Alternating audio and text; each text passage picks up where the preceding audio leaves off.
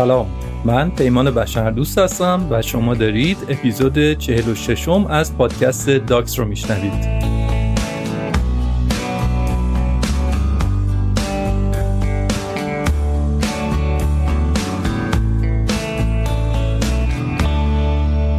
می‌خوام چند تا سوال ازتون بپرسم.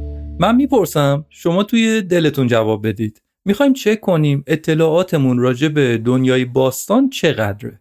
حداقل اونقدری که برای ما به عنوان یک ایرانی مربوطه چقدر از تاریخ باستان می‌دونیم حتما می‌دونید که 2500 سال پیش بین ایرانی ها و یونانی ها اون هم در یونان یعنی در خاک قاره اروپا جنگ های اتفاق افتاده حالا سوال اینه که ایرانی های 2500 سال پیش اونجا چیکار می‌کردن؟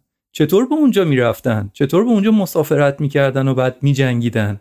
عاقبت اون جنگ ها چی شد؟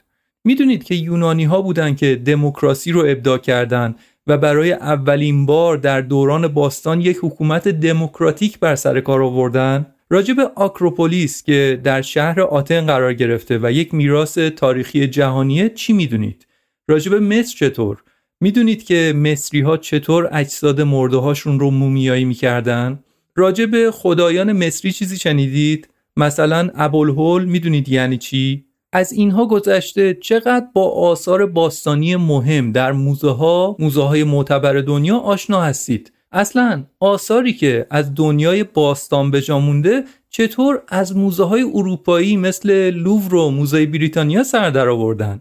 اینا بعضی از سوالاتی هستن که توی این اپیزود می‌خوام بهشون جواب بدم پس اگه این موضوعات براتون جالبه اپیزود درستی رو برای شنیدن انتخاب کردید. توی اپیزود قبل در مورد داریوش بزرگ صحبت کردم. اینکه هخامنشی ها مصر رو زیر سلطه خودشون گرفته بودن و داریوش بزرگ به دنبال تکمیل کانال فرعون ها بود.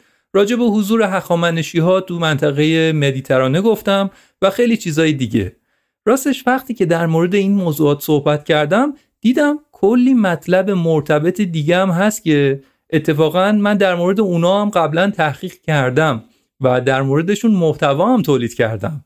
منتها نه در پادکست داکس بلکه در کانال یوتیوب پادکست داکس یا کانال Doxperience توی کانال یوتیوب هم من دنبال موضوعاتی هستم که راجع بهشون کنجکاوی دارم و یا تجربهشون کردم. برای همین هم اسم کانال هست Doxperience مثلا اگه به یک سفری میرم به فرض به یه منطقه تاریخی رفتم از اونجا فیلم می‌گیرم از اون نقاط تاریخی و در مورد اون منطقه تحقیق می‌کنم و یافته هام در مورد اونجا رو در یک ویدیو میگم و منتشر می‌کنم.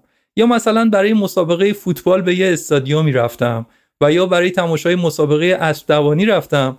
در مورد اون تجربه میگم. در مورد اینکه اون ورزش و یا اون صنعت چطور کار می‌کنه؟ راجع به اونها حرف می‌زنم و موارد اینطوری خلاصه. پارسال شانس این رو داشتم که از موزه بریتانیا بازدید بکنم و اتفاقا چند ماه بعدش هم سفری به یونان داشتم و به چند نقطه تاریخی یونان رفتم. مثلا منطقه ماراتون و همینطور شهر آتن شامل آکروپولیس و نقاط دیگش اینها باعث شد که چند ویدیو در مورد این تجربه هام در کانال یوتیوب منتشر بکنم. در اپیزود قبل که باز گریزی به دنیای باستان داشتم پیش خودم گفتم که محتواهایی که در مورد اون ویدیوها جمع وری کرده بودم رو بیام دوباره یک کاسه بکنم ویرایش بکنم و این بار به شکل پادکستی برای شما عرضه بکنم. یعنی کلا نوشتن متن و ضبط صدا و تدوین دوباره انجام بشه که یک اپیزود با کیفیتی از کار در بیاد. در واقع به جای اینکه خیلی راحت فقط صدای اون ویدیو A lot can happen in three years, like a chatbot may be your new best friend. But what won't change? Needing health insurance. United Healthcare Tri Term Medical Plans, underwritten by Golden Rule Insurance Company, offer flexible, budget friendly coverage that lasts nearly three years in some states. Learn more at uh1.com. I'm Sandra, and I'm just the professional your small business was looking for. But you didn't hire me because you didn't use LinkedIn jobs. LinkedIn has professionals you can't find anywhere else, including those who aren't actively looking for a new job but might be open to the perfect role, like me. In a given month, over 70% of LinkedIn users don't visit other leading job sites. So if you're not looking on LinkedIn, you'll miss out on great candidates like Sandra. Start hiring professionals like a professional. Post your free job on linkedin.com/people today. Hey, I'm Ryan Reynolds. At Mint Mobile, we like to do the opposite of what Big Wireless does. They charge you a lot we charge you a little. So naturally, when they announced they'd be raising their prices due to inflation, we decided to deflate our prices due to not hating you. That's right. We're cutting the price of Mint Unlimited from $30 a month to just $15 a month. Give it a try at mintmobile.com slash switch. $45 upfront for three months plus taxes and fees. Promo for new customers for limited time. Unlimited more than 40 gigabytes per month. Slows. Full terms at mintmobile.com. ها رو جمع کنم و یه دفعه منتشر کنم کار رو از اول انجام دادم که یک پارچگی پادکست حفظ بشه و شما هم تجربه لذت بخشی از شنیدن اپیزود داشته باشید. اما برای اینکه اون حال و هوای مشاهداتم و ویدیوها رو هم به شما منتقل بکنم در بخشهایی از همین اپیزود صدای اون ویدیوها رو هم آوردم که تا جایی که میشه حس و حال محیط به شما منتقل بشه.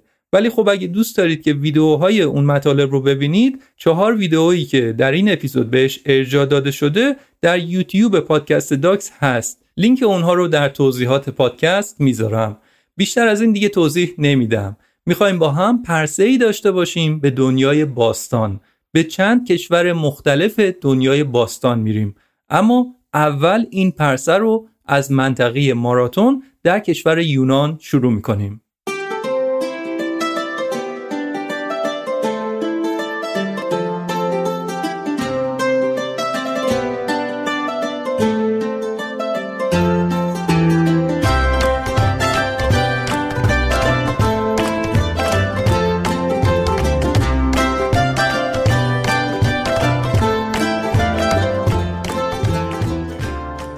منطقه ماراتون در جنوب یونان و در چهل کیلومتری شهر آتن قرار گرفته. سفرم به این ناحیه از کشور باستانی یونان باعث شد که در مورد جنگهای ایران و یونان مطالعه کنم. حال من اینطوری بود که هر جایی از منطقه ماراتون که پا میذاشتم به این فکر می‌کردم که یعنی واقعا 2500 سال پیش سربازها و سردارهای ایرانی به اینجا اومدن سربازایی که مثلا اهل شوش و پاسارگاد و همدان بودن با کشتی هاشون از این دریا عبور کردن و پاشون رو بعد از اون سفر طولانی روی همین ساحل در منطقه ماراتون گذاشتن و از کشتی خارج شدن. یعنی این کوه و دشتی که الان مقابلم هست و من دارم می‌بینم رو سربازهای ایرانی 2500 سال پیش دیدن. اهل کجای ایران بودن؟ چند نفرشون در اینجا کشته شدن؟ مزارشون کجاست؟ یعنی توی همین دریایی که توش هستم یه تعدادیشون غرق شدن. خلاصه حال من اینطوری بود که به صحرا بنگرم صحرا توینم به دریا بنگرم دریا توینم به هر جا بنگرم کوه و در و دشت نشان روی زیبای توینم می‌خواستم بدونم که شرح واقعه چه بوده. برای همینم تا جایی که تونستم در مورد جنگ ماراتون خوندم و فیلم مستند دیدم و پادکست شنیدم. و جاهای تاریخی اون منطقه رو رفتم و دیدم. دوست داشتم اون مناطق رو از نزدیک ببینم. برای همین به محل نبرد ماراتون رفتم. یعنی جایی که سربازان ایرانی و آتنی با همدیگه جنگیده بودن. اونجا مقبره سربازان آتنی رو دیدم. بعدش هم به موزه ماراتون رفتم و آثار بجامونده اونجا رو بازدید کردم. از جاهایی که رفتم فیلم گرفتم و همین شد. یکی از فیلم هایی که میگم در یوتیوب گذاشتم و منتشر کردم. ولی کن الان جایی که هستم جایی که برای ما ایرانی ها خیلی خاصه.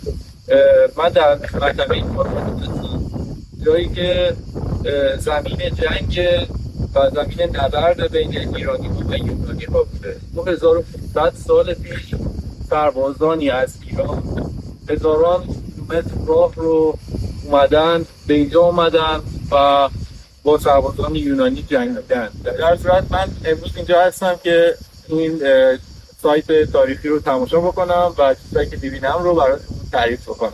بریم با هم دیگه ببینیم چطور. در مورد جنگ ماراتون حرف و حدیث های زیادی شده. بعضی بهش پروبال دادن و اون رو حتی جنگ بین خیر و شر دونستن. بعضی هم اون رو یک جنگ از بین چندین جنگ بین ایران و یونان می‌دونن. بعضی ها هم کلا اون رو نتیجه خیال پردازی هرودوت می‌دونن. چون اصلی ترین منبعی که در مورد جنگ ماراتون هست کتاب هرودوت هستش. خب هرودوت خودش یونانی بوده. پس اولا روایتش احتمالا متمایل به یک طرف ماجراست یعنی طرف یونانی. مسئله دیگه اینه که هرودوت یا هرودوتوس 65 سال بعد از جنگ ماراتون به دنیا آمده هرودوت میگه که جنگ ماراتون در سال 490 پیش از میلاد اتفاق افتاده و خودش در سال 425 پیش از میلاد به دنیا آمده خب چقدر می‌تونه حرفاش ملاک باشه؟ چقدر می‌تونه مستند باشه؟ 65 سال بعد از واقعه به دنیا آمده تازه بعد از چند دهه وقتی که بزرگسال شده رفته تحقیق کرده مراجع رو خونده. با نواده بازماندگان جنگ دیدار کرده و بعد شرح ماوقع رو با جزئیات بالا نوشته. چقدر این روش قابل اتکاست من نمی‌دونم. نه مورخ هستم و نه کارشناس تاریخم. اما مورخا کتابش رو به عنوان مرجع پذیرفتن. بنابراین من فقط به عنوان کسی که سوالاتی داشت و یک کنجکاوی داشت می‌خوام مطالبی که خوندم و جوابهایی که بهش رسیدم رو براتون تعریف کنم. و لابلاش هم جاهایی که رفتم و بازدید کردم رو هم براتون تعریف کنم. سوال اولی که پیش میاد شاید این باشه که اصلا ایران چه کار به یونان داشت؟ اینا در دو نقطه متفاوت از دنیا قرار گرفتن. چرا باید ایران بره به یونان و در اونجا بجنگه؟ نزدیک به 2500 سال پیش امپراتوری پارس بزرگترین امپراتوری بود که دنیا تا اون روز به خودش دیده بود. قلمروی هخامنشی ها از شرق به هند می رسید و از غرب به دریای مدیترانه. ترکیه، لبنان، فلسطین، مصر و قبرس امروزی و حتی مقدونیه در خاک اروپا جزئی از قلمرو پارس بودند. هر کدوم یک ساتراپی هخامنشی بودند و یا بخشی از یک ساتراپی هخامنشی بودند. یعنی یک ایالت از امپراتوری پارس بودند. پس در واقع امپراتوری پارس با دولت شهر آتن همسایه بود. از همدیگه دور نبودن. مرزهای ایران از سرزمین اصلیش انقدر دور شده بود که به مناطق یونانی نشین رسیده بود. پس جنگ های ایران و یونان جنگ بین دو همسایه بوده. این را هم بگم که یونان هنوز یک کشور به این شکلی که امروز می‌شناسیم نبود.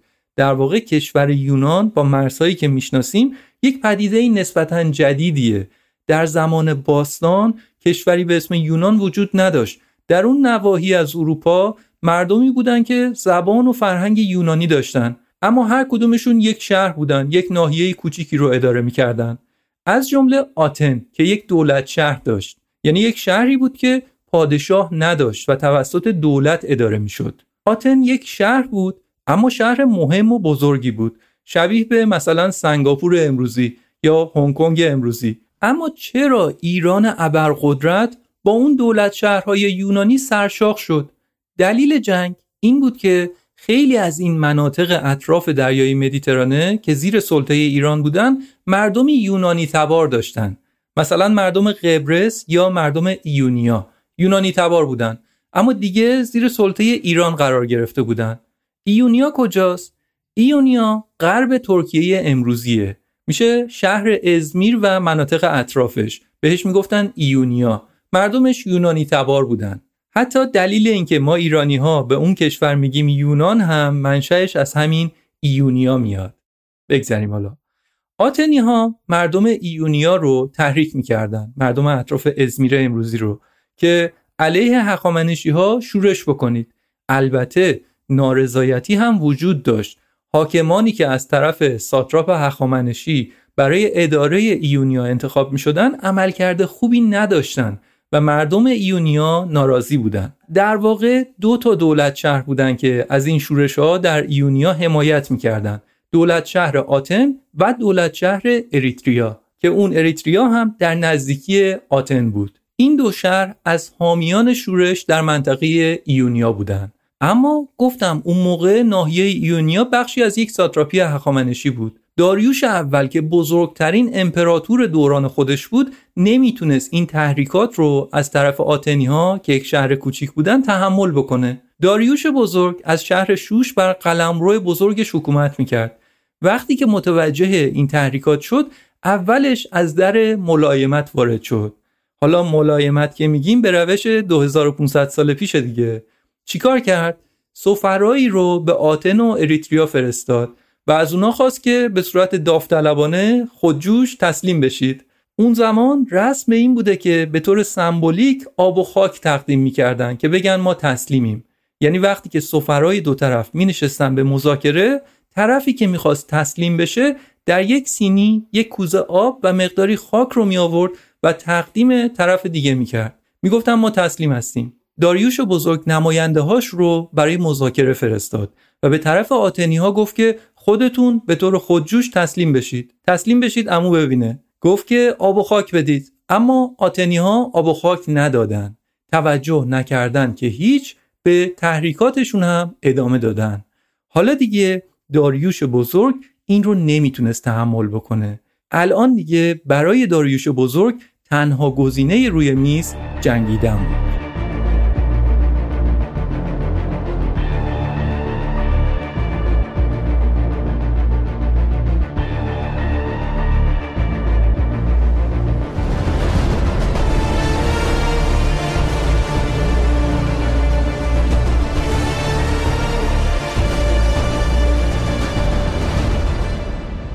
مدل حکومتداری هخامنشی ها متکی بر امنیت ساتراپی هاش بود و اگه قرار بود که در ساتراپی ها شورش رخ بده و یا امنیتشون به خطر بیفته خیلی راحت این می‌تونست به بقیه ساتراپی ها هم سرایت بکنه و کل امپراتوری از بین بره. برای همین پادشاهان هخامنشی به این مسئله خیلی حساس بودن. توی اپیزود قبلی در مورد کانال سوئز هم گفتم اصلا دو تا از برنامه های اصلی داریوش بزرگ برنامه ساخت دو راه بزرگ بود. یکی جاده شاهی که یک جاده زمینی بود و دومی هم کانال داریوش یا همون کانال فرعون ها چرا این دو هدف رو داشت؟ هدف این بود که هرچه سریعتر بتونه ارتشش رو به مناطق قلمروش برسونه و شورش های احتمالی رو سرکوب بکنه. الان هم که یک دولت شهر کوچیک به اختار داریوش بزرگ اهمیت نداده بود تکلیف براش معلوم بود. این مسئله ای نبود که براش شوخی بردار باشه. اما این واقعیت رو هم بذارید بگیم که درسته که آتن یک شهر کوچیک بود و قابل مقایسه با امپراتوری بزرگ ایران نبود اما اونها یک جامعه خاص و پیشرفته ای داشتن. در دولت شهر آتن دموکراسی حاکم بود. 2500 سال پیش دموکراسی اصلا از یونان میاد. از اونجا شروع شده. فلسفه از آتن شروع شده. تئاتر یعنی هنر نمایش خواستگاهش اونجاست. المپیک از اونجا شروع شده. خلاصه اونها جامعه پیشرویی بودن. آتنی ها پادشاه نداشتند و تصمیمات شهر به صورت دموکراتیک گرفته می‌شد. البته اون دموکراسی با دموکراسی الان فرقای زیادی داشته. مکانیزم تصمیم گیری و در واقع رأیگیری متفاوت بوده. مثلا زنها، برده ها و خارجی ها حق شرکت در تصمیم گیری نداشتن. اما با همه اینها دموکراسی داشتن. پادشاه نداشتن. 2500 سال پیش به اینجایی رسیده بودن که مردم باید تصمیم بگیرن. یعنی حق تصمیم گیری فقط در دست پادشاه یا اشراف و ثروتمندان نباشه. تصمیمات جامعه رو به طور جمعی و با رأیگیری انجام می‌دادن. توی این فقره هم یعنی در همین داستانی که با داریوش بزرگ براشون پیش اومده بود هم تصمیم شهروندها بر این بود که بجنگیم و دموکراسیمون رو حفظ بکنیم. چون برای اینکه به این دموکراسی برسن کلی هزینه داده بودن. اونها نمی‌خواستن آب و خاک بدن و بخشی از امپراتوری ایران بشن و دموکراسی که براش مبارزه کرده بودن و بهش رسیده بودن رو از دست بدن. از اون طرف قصد داریوش گوشمالی دادن آتن و اریتریا بود و همون اولش هم گفت که ما میایم که آتن و اریتریا رو به آتیش بکشیم. ارتش پارس با دهها و یا شاید صدها کشتی آزم یونان شدند. کتاب هرودوت که مرجع اصلی جنگ ماراتون هستش میگه که 600 کشتی. ایرانی ها اول رفتن اریتریا رو اشغال کردند و همونطور که اختار داده بودن اونجا رو با آتیش کشیدن. مقصد بعدی آتن بود. گفتم اریتریا نزدیک آتن هستش. الان با ماشین از اون منطقه به سمت آتن یه چیزی نزدیک به دو ساعت راهه. اما خب اون موقع سربازان ارتش داریوش دوباره سوار کشتی هاشون شدن و به سمت آتن حرکت کردن. اما این سربازان ایرانی که میگیم کیا بودن؟ از کجای ایران فعلی عضو ارتش هخامنشی می شدن و یه سوال دیگه اینکه چطور ایرانی ها با کشتی سر از یونان در آوردن چون فاصله ایران و یونان کم نیست. یعنی ما در زمان باستان کشتیرانهای قهاری بودیم که تا یونان می‌رفتیم. حالا جوابهایی که برای این سوال هم پیدا کردم رو براتون میگم. گفتم که کشور ایران یا امپراتوری پارس متشکل از ساتراپی های مختلفی بود. برای همینم ارتش ایران مرکب از سربازانی از قومیت‌های مختلف بود. سربازان پارسی، مادی، فینیقی و ملیت‌های دیگه در ارتش ایران بودند. وقتی می‌خواستن لشکر کشی کنن پادشاه هخامنشی هم سربازانی رو از سرزمین اصلی ایران به اون مناطق گسیل می‌کرد و هم نیروهای کمکی از مناطق دیگه اعزام می‌شدن مثلا از فینیقیه که میشه لبنان امروزی و لبنان نسبتا نزدیک به یونان. اما داستان کشتی های ایرانی چی بوده؟ چطور کشتی های ایرانی به یونان می‌رسیدن جواب اینه که چیزی که بهش میگیم کشتی های ایرانی در واقع کشتی هایی بودن که همون فینیقی ها درست می‌کردن فینیقی ها گفتم میشن لبنان امروزی که اونها هم همجوار با دریای مدیترانه هستن. پس ارتش ایران با کشتی هایی که فینیقی ها می ساختن و در دریای مدیترانه موجود بود به یونان می رفتن. یعنی کشتی های ایرانی از خلیج فارس به یونان نرفتن. نمی‌تونستن هم برن. هنوز کانال سوئز ساخته نشده بود که بتونن از خلیج فارس مستقیم به دریای مدیترانه برن. پس امپراتور ایران از امکانات و قابلیت های مناطق زیر سلطش استفاده می‌کرد. مثلا از قابلیت کشتیرانی فینیقی ها استفاده کرد. این کشتی ها یعنی کشتی های فینیقی ها طولشون یه چیزی حدود 40 50 متر بود. و با بادبان و پارو حرکت می‌کردن. هم بادبان داشتن و هم چند ده نفر نشسته بودن و پارو می‌زدن. یونانی ها هم شبیه به همین کشتی ها رو داشتن. تکنولوژی ساخت کشتیشون در یک سطح بوده. کشتی هاشون شبیه به هم بوده. اما یونانی ها دریانوردهای ماهری بودن و تعداد کشتی هاشون بیشتر بود. اما تصور بکنید 2500 سال قبل سربازانی از ایران ماها در راه بودند. تا به این نقطه از اروپا برسن و از کشتی پیاده بشن. واقعا تصورش هنوز برای من عجیبه. و اون موقع هم از اینکه در اون منطقه بودم واقعا حس عجیبی داره اینجا دشت ماراتون هست. یعنی فاصله ای که بین این دریا هستش و این کوههایی که در تصویر می‌بینیم این محدوده ای که این حد فاصله هستش دشت ماراتون هست. و دشت ماراتون بهش میگن چون که منطقه ای بوده که توش رازیانه در می اومده. یعنی این دشت پر از رازیانه بوده. و من البته متخصص گیاهان نیستم ولی فقط این رو که اینجا من زیاد دیدم و بعد که توی گوگل سرچ کردم دیدم شب... چیزی شبیه به این هستش. و حد می‌زنم که این همون رازیانه هایی هستش که این وجه تصمیه اینجا شده. ماراتون به یونانی در واقع به معنی رازیانه هست دشت رازیانه. در سپتامبر سال 490 پیش از میلاد کشتی های ایرانی به ساحل منطقه ماراتون رسیدن. ارتش ایران در همون منطقه و نزدیک کشتی هاشون اردو زدن و خودشون رو آماده جنگ می‌کردن. آتنی ها هم که از حضور ارتش ایران با خبر شده بودند در همون منطقه ماراتون اما کمی دورتر از ارتش ایران اردو زدن. هر دو ارتش مسافتی رو طی کرده بودند تا به اون نقطه برسن. برای هر دو طرف معلوم بود که قراره که جنگ بشه. اردو زدن، آماده شدن و بعد قرار بود که جنگ اتفاق بیفته. هرودوت نوشته که ارتش ایران متشکل از 26 هزار نفر بود. و ارتش آتن ده هزار نفر بودند و چون تعداد ایرانی ها به وضوح بیشتر بود آتنیان نگران شدند و به دنبال نیروی کمکی فرستادن پیک فرستادن از شهر اسپارتا تقاضای کمک کردند اما اسپارتایی ها گفتن که ما فعلا در حال جشن هستیم. چشم شما برید مشغول بشید ما ده روز دیگه نیرو میفرستیم. احتمالا اسپارتایی ها فکر می‌کردن که ارتش ایران خیلی راحت و زود پیروز میشه و نمی‌خواستن در جنگی که عاقبتش معلومه شرکت بکنن. اما آتنی ها از یک شهر دیگه به اسم پلاتا هم پیک فرستادن و کمک خواستن. و پلاتایی ها کمک کردند و هزار نفر نیرو به کمک آتن فرستادن در کتاب هرودوت راجع به جزئیات جنگ، آرایش جنگی دو طرف، سلاحاشون چی بوده و غیره کلی مطلب نوشته که مثلا ایرانی ها زره نمی پوشیدن و آتنی ها زره داشتن. یا اینکه اول جنگ ایرانی ها با این آرایش وارد میدان شدن بعد آرایش جنگیشون تغییر کرد و غیره. من دیگه به این جزئیات نمی‌پردازم. اما به هر حال نوشته شده که آتنی ها و پلاتایی ها در جنگ موفقتر عمل کردند و زود نظم سپاه ایران رو به هم ریختن در میانه نبرد فرماندهان ایرانی دیدن که اوضاع خوب نیست و دارن تلفات زیادی میدن.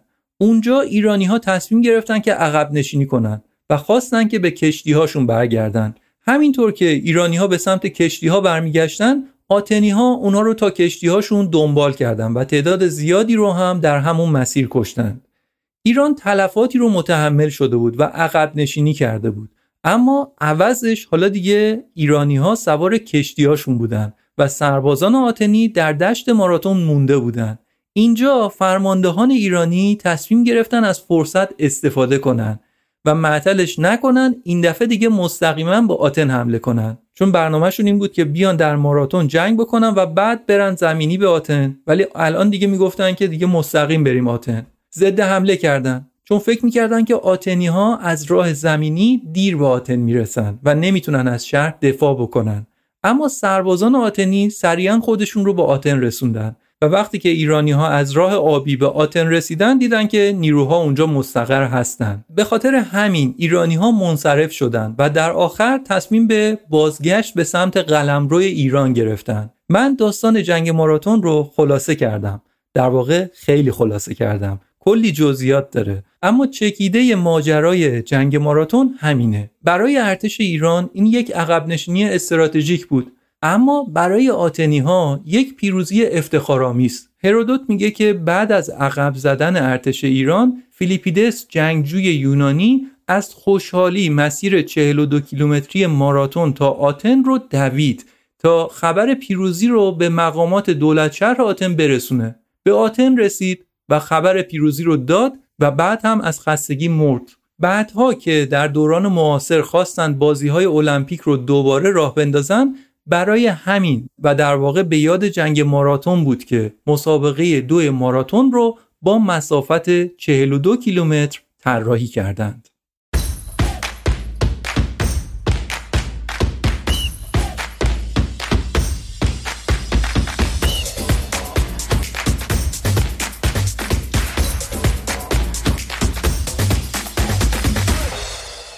خب اینجا منطقه ماراتون رو به صورت ماکت نمایش داده شده با تمام سایت های تاریخی که هستش. اینجا در واقع دشت ماراتون هستش منطقه کرم رنگ قرار بر این بوده که سربازای داریوش اول بیان از طریق راه دریایی بیان و از اینجا پیاده بشن بیان وارد منطقه ماراتون بشن و بعد برن مستقیم نرن به به آتن ولی خب یونانیا متوجه شده بودن و تمام سربازاشون رو آورده بودن اینجا مستقر کردن و در نهایت هم در واقع اون جنگ رو بردن. و اینجا در واقع جایی هستش که الان می‌خوایم بریم با هم اینجا مقبره سربازان یونانی هستش که توی اون جنگ کشته شدن. با هم بریم ببینیم چطوره.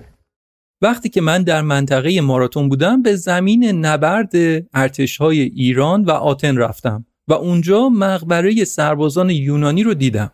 زمین نبرد یک محدوده ایه که به عنوان یک ناحیه تاریخی محصور شده است. فنس و ورودی مخصوص داره که باید با بلیت وارد اون محدوده شد. داخل اون محدوده زمینیه پر از درختان زیتون که خب در یونان چیز عجیبی نیستش. درخت زیتون زیاده و هرچی که شما در اونجا می‌بینید فقط درخته توی اون محدوده که زمین نبرد ایران و یونان بوده. اما در بخشی از این زمین یک تپه دایره‌ای شکل نسبتا بزرگی هست به ارتفاع 12 متر. یک تپه گنبدی شکله که میگن این تپه انسان سازه و در واقع مقبره سربازان آتنیه. هرودوت نوشته که 192 سرباز آتنی و 11 نفر سرباز پلاتایی در جنگ ماراتون کشته شدند و در عوض میگه که 6400 نفر سرباز ایرانی کشته شدند. در اون دوران پیکرهای کشته شدگان در جنگ ها رو میسوزوندن بعد از اینکه جنگ تموم می‌شد اجسادشون رو میسوزوندن که باعث انتشار آلودگی نشن طبق نوشته هرودوت بعد از جنگ ماراتون مقامات دولت شهر آتن بقایای اجساد سربازان آتنی رو جمع کرده و در همون زمین نبرد ماراتون به خاک سپردن و اینطوری ازشون تجلیل کردند گفتم باید از پاسداران دموکراسی قدردانی کنیم. گفتم این یک پیروزی بزرگ برای آتنیا بود. برای همین بعد از جنگ ماراتون آتنی ها در اطراف منطقه‌ای که کشتی های جنگی ایرانی پهلو گرفته بودند یک ستون ده متری از جنس مرمر برای یادبود پیروزی خودشون برافراشتن. بهش می‌گفتن ستون پیروزی که الان از بین رفته و فقط بخشایی از اون ستون مونده که اون رو در موزه ماراتون گذاشتن. اما در دوره معاصر به جای اون ستون فرو ریخته یک ستون جدید نصب کردن که فقط نشون بدن که اون ستون اصلی چه شکلی بوده. گفته میشه که بقایای اجساد سربازان ایرانی هم در اطراف همون ستون پیروزی دفن شده. خب پس این از مقبره ایرانی ها و آتنی ها چند کیلومتر دورتر از زمین نبرد در یه بخش دیگه از منطقه ماراتون که الان موزه ماراتون هم در همونجا قرار داره یک مقبره جمعی دیگه هست. در واقع در محوطه موزه ماراتون یک زمین بزرگی هست. در بخشی از اون هم یک تپه دیگه هست که مربوط به مقبره سربازان پلاتایی هست. شبیه به مقبره سربازان آتنی این مقبره هم شبیه به یک تپه است. یک تپه کوچکتر به ارتفاع 3 متر. البته این تپه یه در ورودی هم داره و افراد مسئول می‌تونن وارد مقبره بشن. اتفاقا وقتی که من به موزه ماراتون رفته بودم و از مسئول موزه ماراتون هی سوال میپرسیدم در مورد چیزهای مختلف مدیر موزه که اشتیاق من رو دید از من پرسید که از کجا هستم. و من گفتم که ایرانیم و دیگه برای اونها هم جالب شد. برای همین من رو دعوت کردن که گفتن که بیا با همدیگه بریم وارد مقبره بشیم. اما از اقبال بعد دقیقا همون روز درختای جلوی ورودی مقبره رو قطع کرده بودن و اصلا نمی‌شد وارد مقبره شد. خلاصه خوششانس نبودم. مسئول موزه علاقه مندی ما رو دیدن. دوست داشتن که ما رو ببرن داخل موزه. و نمایش بدن که خیلی خوششانس نبودیم. از همین امروز این درختها رو بریدن و راه مسدود شده. در دهه هفتاد میلادی باستانشناسا اومدن این تپه های مقبره آتنی ها و پلاتایی ها رو کاوش کردند و نتیجه جالب بوده. چیزی که پیدا کردن خاکستر بوده و استخوان. و این نشون میده که اونجا واقعا مقبره هستش. حالا مقبره سربازان آتنی و پلاتایی هست یا نه رو حداقل من یکی نمی‌دونم ولی خب به حال کارشناسان دارن میگن که اونجا مقبره سربازان هستش. اما عجیب اینه که تنها اشیاء بجامونده از جنگ هدایایی هستند که به مقبره سربازان آتنی و پلاتایی اهدا شده. مردم آتن و خانواده های سربازا عطر و شمدون و ظروف گرانبها هدیه آوردن و در مقبره گذاشتن. فقط همون اشیا باقی مونده که اونها هم در موزه ماراتون الان نگهداری میشه. از کارشناسای موزه پرسیدم که آیا هیچ شی یا سلاحی از سربازان ایرانی یا سربازای یونانی به جا مونده؟ گفتن نه. هیچ سلاحی از هیچ کدوم از طرفین جنگ نداریم. چون برام سوال بود که واقعا چه شواهدی هست که اصلا ایرانی ها به اونجا حمله کردن؟ شاید این یک ادعای بی اساس باشه. اما کارشناسای موزه گفتن که چون سلاحها در اون زمان فلزی و گرانبها بودن بعد از جنگ جمعآوری می شدن و در جنگ های بعدی ازشون استفاده می شدن یا اینکه یک سلاحی بوده که بخشش خراب شده بوده اون رو دوباره ذوب و ریختگری می کردن و دیگه اون رو نگه نمی داشتن که امروز اون رو در موزه داشته باشیم. اما جنگ ماراتون نقطه پایان جنگ های ایران و یونان نبود.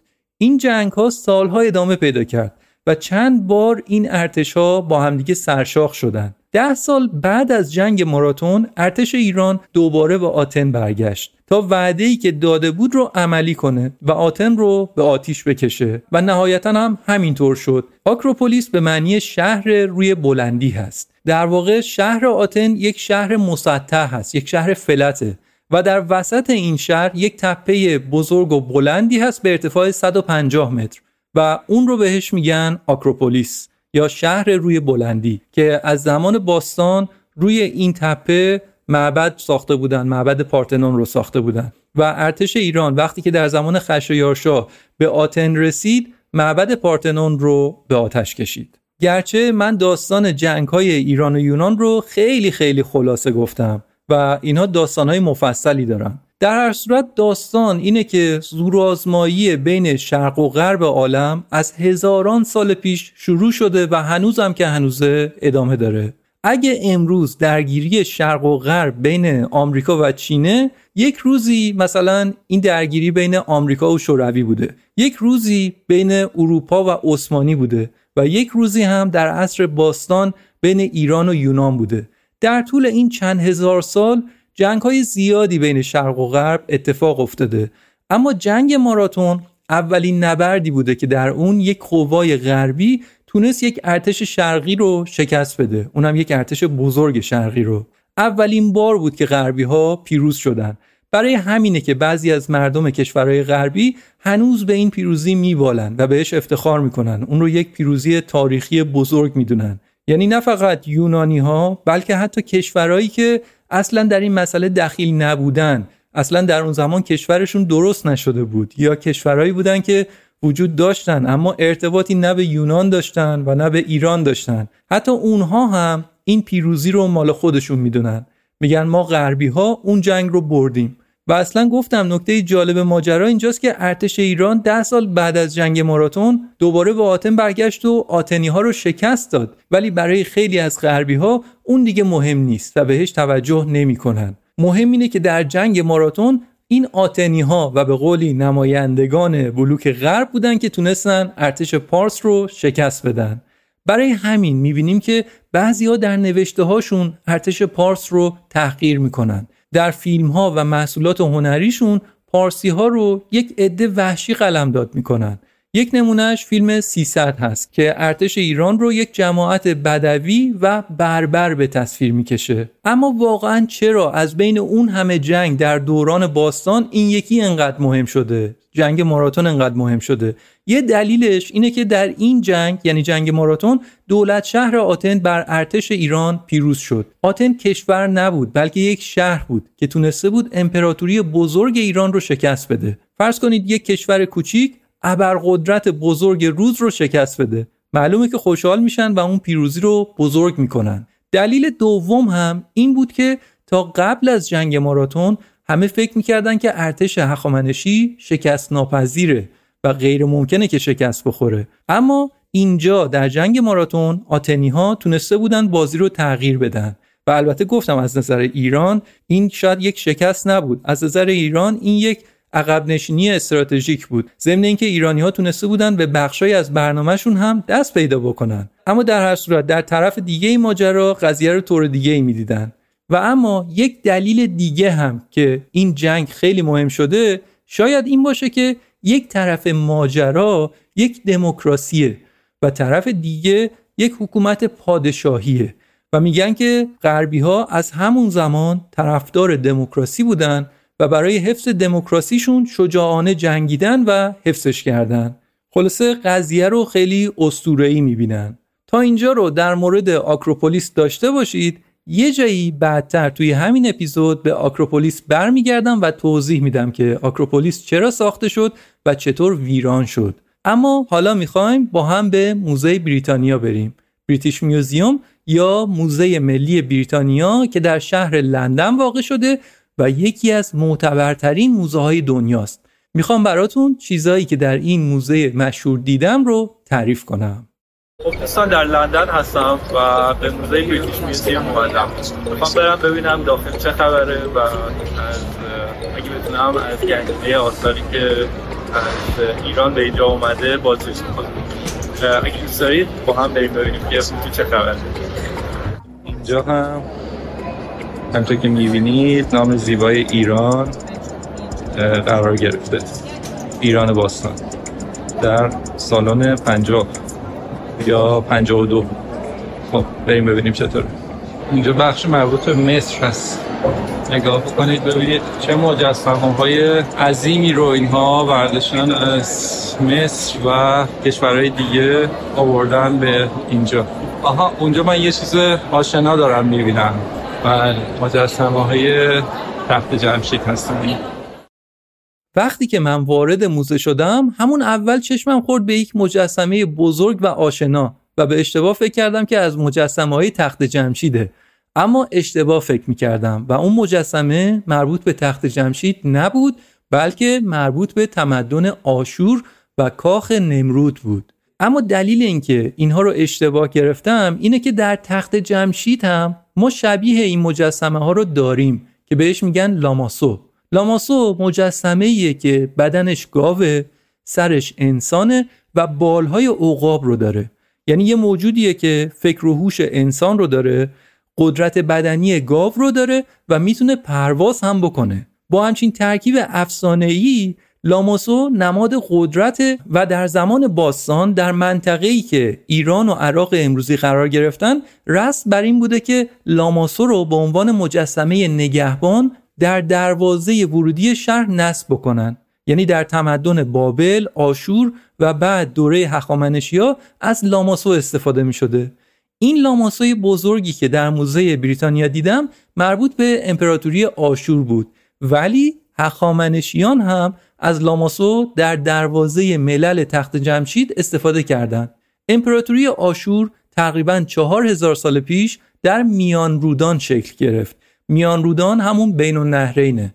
منطقه بین رودهای دجله و فرات در عراق امروزی. از چهار هزار سال پیش تا 2600 سال پیش تمدن و قدرت بزرگی بودن اینها آشوری ها در منطقه ای که عراق امروزی، سوریه امروزی، مصر و حتی بخشی از ایران امروزی هست امپراتوری آشور حضور داشت این مجسمه لاماسای بزرگی که در موزه بریتانیا هست و من دیدمش مربوط به 860 پیش از میلاده. یعنی حدود 2900 سال پیش ساخته شده که به طرز شگفتانگیزی زیبا و با جزئیات فراوان ساخته شده.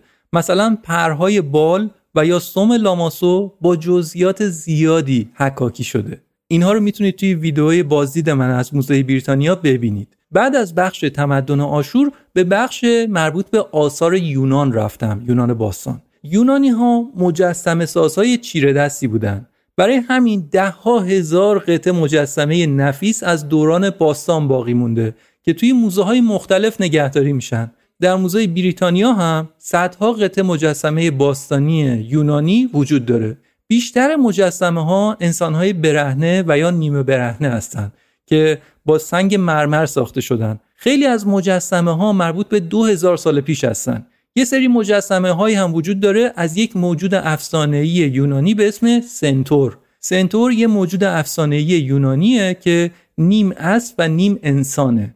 و اما یک بخشی از سالن یونان مربوط به قطعاتیه که از یک بنایی به اسم یادبود نرید آوردنش. اینجا دیگه واقعا وقاحت رو به طور کامل می‌بینیم یعنی تمام معبد رو بار زدن برداشتن کلن آوردن اینجا در انگلیس واقعا عجیب است یادبود نرید یک معبد بزرگ سنگیه که کاملا آش رو با جاش کندن و آوردنش به لندن و در موزه بریتانیا گذاشتن. واقعا اصلا یه چیز عجیبی. یک معبد بزرگ رو تصور بکنید کندنش معبد رو آوردن اونجا گذاشتن.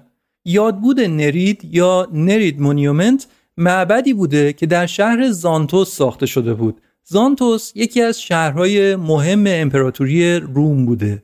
الان این منطقه در شهر لیکیا یا لیکیه ترکیه هستش. این آثاری که در موزه بریتانیا از شهر زانتوس هست رو یک باستانشناس انگلیسی به اسم چارلز فلوس در سال 1840 بار کشتی کرده و به لندن برده و اما یک سالن بزرگ موزه بریتانیا When you're ready to pop the question, the last thing you want to do is second guess the ring. At BlueNile.com, you can design a one-of-a-kind ring with the ease and convenience of shopping online. Choose your diamond and setting. When you find the one, you'll get it delivered right to your door. Go to Bluenile.com and use promo code LISTEN to get $50 off your purchase of $500 or more. That's code LISTEN at Bluenile.com for $50 off your purchase. Bluenile.com code LISTEN. Hiring for your small business? If you're not looking for professionals on LinkedIn, you're looking in the wrong place. That's like looking for your car keys in a fish tank.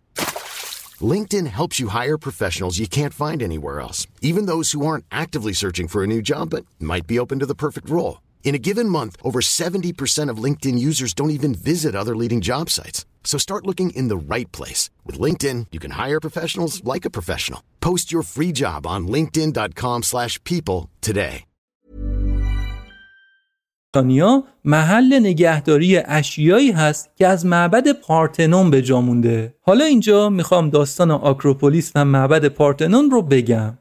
معبد پارتنون تقریبا 2500 سال پیش بر بالای تپه آکروپولیس در شهر آتن ساخته شده بود. کمی قبلتر داستان جنگ های ایران و یونان رو گفتم و اینکه در نهایت خشایارشا اومد و آتن رو فتح کرد. اما بعد از اینکه ارتش خشایارشا به آتن حمله کرد چند سال بعدش آتنی ها این معبد رو معبد پارتنون رو برای خدایان خودشون ساختن. پارتنون بزرگترین و گرانبهاترین معبد یونان بوده. یعنی کی ساخته شده؟ دوروبر 2500 سال پیش. بعد در قرن پنجم میلادی یعنی 1500 سال پیش تقریبا با ورود مسیحیت اون معبد یونانی تبدیل شد به کلیسا. هزار سال بعدش هم در قرن 16 میلادی وقتی که ترکان عثمانی آتن رو گرفتن پارتنون رو تبدیل به مسجد کردن. یعنی قشنگ مناره گذاشتن کنارش و شبیه به مسجد شد. در ویدئویی که در کانال یوتیوب گذاشتم تمام این تصاویر هست. از زمان کلیسا بودن و مسجد بودن و همه اینها. یونان و پارتنون صده ها در کنترل عثمانی ها باقی موند. اروپایی ها البته این رو دوست نداشتن که یک کشور اروپایی و یک کشور مسیحی در دست یک کشور مسلمون باشه برای همین برای بازپس گرفتن مناطقشون با عثمانی ها می جنگیدن. باز این از همون داستان رویارویی شرق و غرب است در اون دوره اروپایی ها با عثمانی ها می جنگیدن. در اواخر قرن هفدهم قوای نظامی ونیز یعنی ونیزی که الان بخشی از ایتالیاست نیرو فرستاده بودن به یونان که با عثمانی به جنگه. ونیزی ها برای نبرد با ترکان عثمانی به اطراف آکروپولیس اومده بودن که بتونن اونجا رو از چنگ عثمانی ها در بیارن. عثمانی ها در داخل پارتنون باروت انبار کرده بودن و وقتی که ونیزی ها توپی رو به سمت عثمانی ها شلیک کردن گلوله توپ به پارتنون اصابت کرد و پارتنون منفجر شد.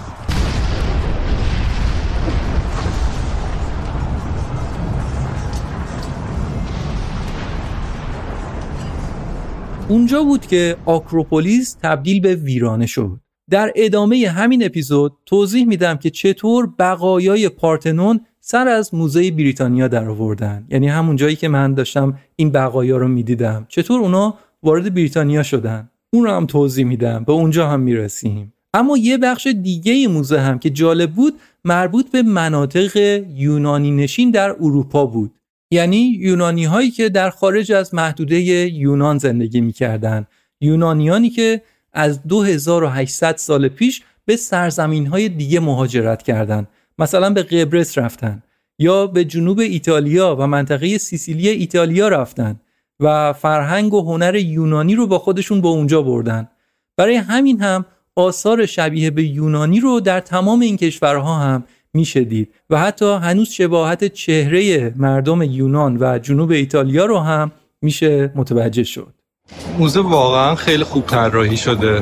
هم جا برای نگهداری اشیا هستش و هم امکانات مناسب برای بازدید کننده ها هست. از رستوران و از در واقع دستشویی ها و سایر چیزایی که یک بازدید کننده نیاز داره. اینجا یه چیز جالبی بهش برخورد کردم. هیچ مجسمه هیچ پرویز تناولی.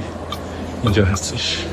موزه بریتانیا واقعا بزرگه و اطلاعات خیلی جالبی رو به مخاطباش میده. از چهار گوشه عالم یعنی اینطوری هم نیست که فقط آدم بره اونجا اطلاعاتی رو راجع به دو تا سه تا کشور خاص ببینه و آدم متوجه بشه که فقط اون دو تا کشور خاص بودن که تاریخ بزرگی داشتن یا فرهنگ بزرگی داشتن. نه هر کشوری فرهنگ و تاریخ خودش رو داشته و همه قابل احترام هستند. مثلا در بخش آسیای این موزه از مفهوم تناسخ که در هندویسم هست اشیایی رو به نمایش گذاشته تا جزئیات یک علم که شیعیان در مراسم عزاداری ماه محرم استفاده می‌کنن. هستش. موضوعات مختلف اونجا نمایش داده شده. در مورد بوداییسم مغولها آداب و افسانه های چینی ها به تعداد زیادی اشیای قدیمی و اشیای هنری به نمایش گذاشته شده. بخشی از موزه هم مربوط به تاریخ و فرهنگ آفریقاست. متاسفانه وقتی که من به موزه بریتانیا رفتم بخش مربوط به ایران به خاطر تعمیرات دوره‌ای بسته بود و من این شانس رو پیدا نکردم که این بخش از موزه رو ببینم می‌دونید که منشور کورش بزرگ در موزه بریتانیا نگهداری میشه و من خیلی مشتاق بودم که اون رو از نزدیک ببینم اما اینجا هم بخت با من یار نبود. برگردیم به ادامه موزه. از بین النهرین و ایران و یونان که بگذریم یک تمدن عظیم دیگه تمدن مصری هاست و یک بخش موزه مربوط میشه به مصر باستان. در دنیای باستان مصر دیگه واقعا جای عجیب و اسرارآمیزی بوده. توی اپیزود کانال سوئز هم اشاره کردم که چقدر تاریخ این کشور غنیه. بخش مربوط به مصر موزه بریتانیا هم پر از اشیایی هست که مال سه هزار سال پیش چهار هزار سال پیش پنج هزار سال پیشه. ظروف و پارچه و تابوت و غیره. آدم باورش نمیشه که چطور این اشیا اینقدر خوب و با کیفیت در اون زمان ساخته شده بودن. و تازه بعد از چند هزار سال چقدر خوب و سالم موندن که البته خب شرایط آب و هوایی اون منطقه هم بی تاثیر نیستش. چندین مومیایی مصری در این موزه نگهداری میشه. مومیایی ها رو از تابوتشون در آوردن و در کنار هم قرار دادن. یعنی بازدید کننده متوجه میشه که این جسد مومیایی داخل همین تابوت بوده. اینطوری هم نیست که فقط این مومیایی ها اونجا به نمایش گذاشته بشن. محققین بریتانیایی مدام روی این مومیایی ها تحقیق می‌کنن. مثلا اونها رو سیتی اسکن کردن و علت مرگ اون متوفا رو پیدا کردن. متوجه کلی اطلاعات دیگه شدن. هر کدوم از این مومیایی ها انگار یک مسافر زمان هستن. یک پیغامبر هستن که اندازه هزاران گیگابایت اطلاعات رو از چند هزار سال پیش با خودشون حمل کردن و به این دوره آوردن.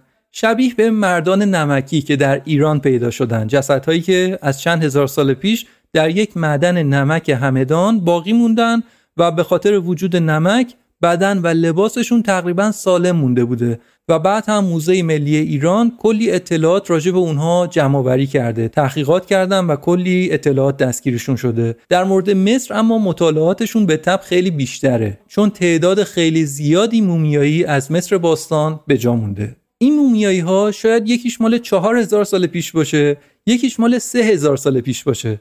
پس فاصله زمانی بین اینها خودش هزار ساله یا دو هزار ساله.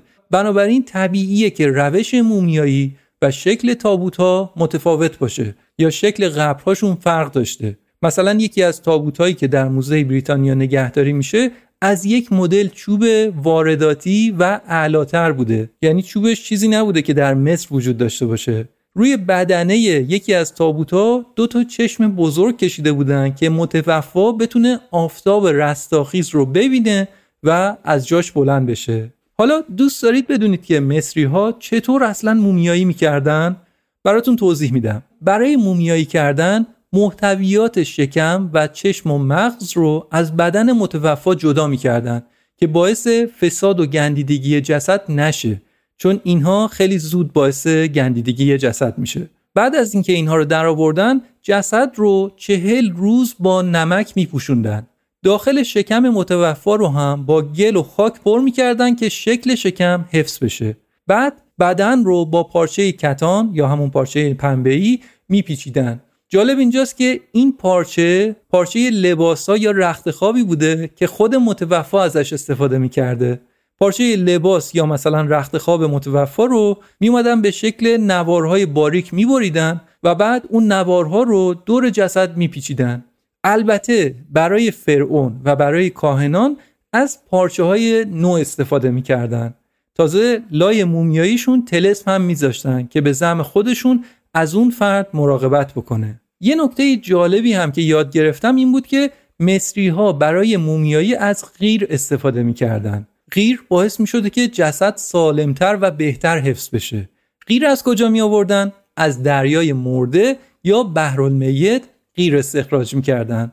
بحرالمیت که الان بین اسرائیل و اردن و فلسطینه در دوره باستان بخشی از قلمروی مصری ها بوده. اما یکی از اشیایی که در بخش مصر دیدم هم یک طرح کوچیک شبیه به گلدوزی بود که باعث شد توجه هم بهش جلب بشه. چرا توجه هم جلب شد؟ چون خیلی شبیه به علامت فروهر بود. یعنی همون علامت فروهر یا فر کیانی که در ایران باستان رواج داشته. این شباهت هم برام جالب بود و کنجکاوم کرد که بدونم فروهر چه ربطی به مصر داشته. بعدا که در موردش تحقیق کردم فهمیدم که علامت فروهر رو بر روی چند تابوت و مومیای مصری هم پیدا کردن. درسته که نقش فروهر رو در آثار هخامنشی ها می‌بینیم اما نقش های شبیهش رو قبلترش آشوری ها هم داشتن. همون آشوری هایی که قبل از به قدرت رسیدن هخامنشی ها قدرت زیادی رو در منطقه خاورمیانه داشتن. آشوری ها در مصر هم بودن و احتمالا اون نقش های شبیه به فروهر از زمان آشوری ها به مصر برده شده. اینم برام جالب بود که علامت فروهر و نقش های شبیه به فروهر در کشورهای دیگه خاورمیانه هم وجود داشته. و در انتها یک بخش دیگه موزه مربوط به دوران روشنگری هست که میشه بین سالهای 1680 تا 1820 میلادی. در این دوره جهان و به طور خاص اروپا افتاد به دنبال کشف جهان تولید علم و همینطور جهانگشایی. این بخش از موزه مربوط میشه به دستاوردهای علمی اون دوره. خب ما رو که ولمون کنی همش دنبال چیزهای مربوط به ایرانیم. در این بخش موزه هم باز یه چیز مربوط به ایران پیدا کردم. یک کتاب و چند شی جالب دیدم که مربوط به ایران بود. این کتاب اولین کتابی بود که به طور دقیق در مورد پرسپولیس یا تخت جمشید نوشته شده. یک جهانگرد انگلیسی به اسم رابرت کرپورتر در سال 1818 از تخت جمشید بازدید کرده بود که اون موقع خاک زیادی اطراف تخت جمشید رو احاطه کرده بود و شکل امروزی رو نداشت. جالب اینجاست که در اون زمان یعنی 200 سال پیش ایرانی ها اطلاعی از آثار تخت جمشید نداشتن. مثلا به آرامگاه کوروش بزرگ می‌گفتن مشهد مادر سلیمان. واقعا که به قول شاعر افسوس که این مزرعه را آب گرفته دهخان مصیبت زده را خواب گرفته. و این رابرت پورتر انگلیسی بود که متوجه شد که این قبر کورش بزرگه. پورتر در کتاب سفرنامهش که گفتم یک نسخش در اونجا بود مشاهداتش رو نوشته بود و مجسمه های تخت جمشیدی که دیده بود رو نقاشی کرده بود. خیلی هم دقیق و خوب کشیده بود. و یه سری اشیا رو هم با خودش از تخت جمشید و نقش رستم به بریتانیا برده بود که در این بخش موزه یعنی بخش روشنگری نگهداری میشن.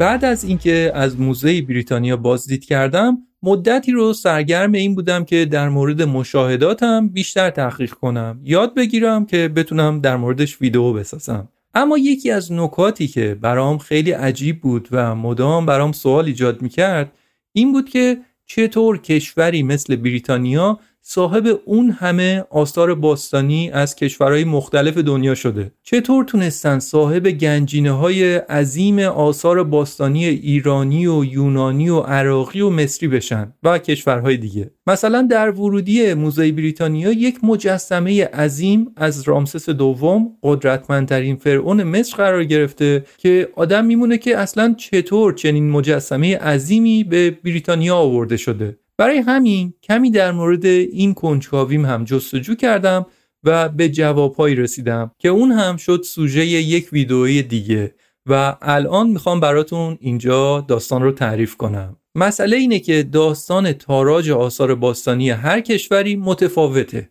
هر کشور داستان خودش رو داره. حالا تعریف می‌کنم کشور به کشور قضیهش چیه. بیشتر این اشیا که در این موزه های بزرگ وجود داره مربوط به کشورهای یونان، مصر، ایران، عراق و ترکیه میشن. نکته جالب ماجرا اینه که در قرن 19 هم غیر از ایران بقیه این کشورها یعنی مصر و عراق و یونان بخشی از امپراتوری عثمانی بودند و ترکیه هم که خب خود عثمانی بود. در اون زمان چندین جهانگرد و باستانشناس انگلیسی و فرانسوی و آلمانی بودند که به شرق مسافرت کردند برای سفر و کاوش باستانشناسی می‌رفتن بررسی می‌کردن و مثلا متوجه وجود یک سایت باستانی می‌شدن. بعضی از اونها بعضی از این باستانشناسا تونستن که از دولت عثمانی برن مجوز کاوش های بیشتر رو بگیرن که به اون مجوز می‌گفتن فرمان یا به ترکی می‌گفتن فرمان. مجوز می‌گرفتن و بعد می‌رفتن شروع به باستانشناسی می‌کردن و به قولی شروع به تاراج می‌کردن. کاوش می‌کردن و آثار رو جمع آوری می‌کردن و بعد خیلی از این آثار رو به اروپا میفرستادن. صدها نفر کارگر بومی همون مناطق رو استخدام می‌کردن که بناهای عظیم رو از کوه و تپه جمع می‌کردن. مثلا یک مجسمه ای بوده مثل همین لاماسوها. یا یک بنایی بوده مثل همون معبد نرید یا بناهای دیگه که اینها روی یک تپه‌ای روی یک کوهی بنا شده بودن. اینها رو از اونجا برمی داشتن کلا از روی کوه و تپه جمع می‌کردن زیر اون بنا یا زیر اون مجسمه چوب و یا چرخ میذاشتن و آروم آروم حرکتش می‌دادن می آوردنش به نزدیک جاده یا می آوردن تا پای رودخونه. میذاشتنش توی یک قایق یا یک کلک. بعد اون مجسمه های عظیم که روی قایق بودن رو از رودخونه میگذروندن و به یه بندر میرسوندن و یا از مسیر جاده ای میگذروندن و به بندر می‌رسیدن. بعدش اونجا نیروی دریایی کشورشون به کمک میومد مثلا نیروی دریایی سلطنتی بریتانیا در اون نزدیکی بود. هماهنگ می‌کردن یک ناو به نزدیکترین بندر میومد آثار رو بار کشتی نظامی می‌کردن و به بریتانیا میبردن. خیلی از آثاری که از عثمانی اون موقع در موزه ملی بریتانیا وجود داره همینطوری به لندن رفته و پول همه این جابجایی ها رو هم موزه بریتیش میوزیوم داده موزه ملی بریتانیا داده. فرانسه هم همینطور. اونا هم همین مدلی آثار باستانی رو به موزه لوور بردن. تا اینکه از سال 1869 تازه عثمانی فهمید که داره با خودش چه می‌کنه. دیگه به خارجی ها مجوز ندادن. و تازه اونجا خود عثمانی رفت دنبال ساخت موزه باستانشناسی استانبول. این از داستان فرمان یا مجوز باستانشناسی. تازه غیر از این پیش اومده که مثلا آلمانی ها در یک کشوری داشتن کاوش باستانشناسی می‌کردن. مثلا فرض کنید در عراق رفته بودن یه گوشه ای داشتن کاوش می‌کردن و یه سری آثار باستانی رو هم جمع کرده بودن اونجا. بعد وقتی که در جنگ جهانی اول آلمان در جنگ شکست خورد انگلیسی ها رفتن و کشفیات اونها رو به اسم غنیمت جنگی صاحب شدن و فرستادن به بریتانیا. فکر کنید آثار باستانی یک کشور دیگه. سر جنگ بین آلمان و انگلیس به عنوان غنیمت جنگی برده شده به انگلیس. خب این اتفاقیه که در مورد بعضی از آثاری که در ترکیه و عراق امروزی بودن پیش اومده. حالا بریم سراغ یونان. خب می‌بینید این سالن به این عظمت پر از اشیایی که از یونان و از معبد پارتنون یونان جمع کردن. اینجا هم نوشته که این گالری اصلا برای همین منظور طراحی شده. که اشیایی که لورد وین در واقع اهدا کرده رو اینجا نگهداری بکنه. اهدا کرده که انگار مال خودش و خانواده‌اش شده مثلا مال باباش بوده. گنجینه های یک کشور دیگر رو آوردن. حالا البته بحث ها می‌تونه متفاوت باشه. بعضیا شاید بگن که اینجا داره خوب نگهداری میشه و اگر در همونجا مثلا باقی میمون شاید از بین می‌رفت و اینها. شاید هم درست باشه ولی خب اینا مربوط به یونانه که اونا هم دارن خوب نگهداری می‌کنن. حالا در صورت باز توجیه نمیشه. مربوط به هر جای دیگه ای هم باشه باز توجیهی نمیشه. یعنی خیلی از اشیای مربوط به خود ایران هم هستش که در لوور رو در همین موزه ها داره نگهداری میشه. موزه مثل همین بریتیش میوزیوم به حال یک گنجینه ملی کشور هستش. میگم باز نظرها متفاوته و بعضی میگن که چه بهتر که در اونجاها نگهداری میشه. خارج از ایران نگهداری میشه و از بین نمیره و آدمای بیشتری با این اشیا مواجه میشن. مثلا این سالن بزرگی که گفتم در موزه بریتانیا بود پر از مجسمه های مرمر معبد پارتنون. در مورد تاریخچه معبد پارتنون گفتم جلوتر و اینکه چطور معبد ساخته شد چطور دست عثمانی ها افتاد چطور تخریب شد. اما بعد از تخریب معبد پارتنون هلوهوش سال 1800 میلادی لورد الگین که سفیر وقت بریتانیا در عثمانی بود دولت عثمانی رو مجاب کرد که قطعات بجامونده از پارتنون رو به خود عثمانی ببرن. نذارن که در یونان بمونه. زورش رو زد که بقایای پارتنون از آتن برده بشه. که این اتفاق هم افتاد. می‌بینید یعنی آروم آروم. اولش نکرد اصلا اونجا بار بزنه ببره به انگلیس. قدم اول این بود که از اینجا ببریمش حالا یه جایی بعد حالا با امید خدا یه کار دیگه ای می‌کنیم. و بعدش هم به بهونه این که این آثار اگر در استانبول بمونن در جنگ خراب میشن اونها رو به بریتانیا منتقل کردن. گفتم ما می‌بریم اونجا که نگهداری بشه ازش. در شرایط جنگی آسیب نبینن. اینجوری بود که بریتانیا صاحب هزاران قطعه آثار باستانی یونان شد و پول جابجایی قطعات پارتنون رو هم لورد دووین داده. برای همین هم اسم سالونی که این اشیا در اون نگهداری میشن رو گذاشتن گالری لورد دووین. البته یونان هم شبیه به مصر و یا بعضی کشورهای دیگه دنبال این هستش که با شکایت به مراجع بین المللی این قطعات رو به کشور خودش برگردونه. ولی خب تا به حال هنوز موفق نشده. توی موزه ملی بریتانیا یک نقاشی قدیمی هست که خیلی جالبه. نقاشی مربوط به اوایل قرن 19 و یک تالار موزه ملی بریتانیا رو نشون میده که به طور موقت محل نگهداری آثار وارد شده از عثمانی بوده. اون صحنه رو نقاشی کرده بودن. الان قدمت همون نقاشی خودش از 200 و خورده ای سال. صحنه ای که به تصویر کشیده اینه که مسئولین وقت موزه نشستن و دارن آثار رو بررسی می‌کنن آثاری که از عثمانی اومده و خودشون هم انگوش به دهن مونده بودن که صاحب چه آثار مهم می‌شدن. این در مورد تاراج آثار باستانی از عراق و ترکیه و یونان. مصر هم جزی از امپراتوری عثمانی بود و داستان گرفتن مجوز یا فرمان در اونجا هم برقرار بود. ضمن اینکه در مورد مصر یه تبصره دیگه هم وجود داره. مصر که بخشی از امپراتوری عثمانی بود در اواخر قرن 18 هم یعنی در زمان ناپلئون بوناپارت توسط فرانسه اشغال شد. بعدش هم بریتانیا برای بیرون کردن فرانسوی ها به اونجا رفت که بینشون درگیری شد و یه چند سالی این دو کشور خلاصه در اونجا حضور داشتند و در اون دوره هم تعداد بسیار زیادی از آثار مصری هم به فرانسه و هم به بریتانیا منتقل شدند.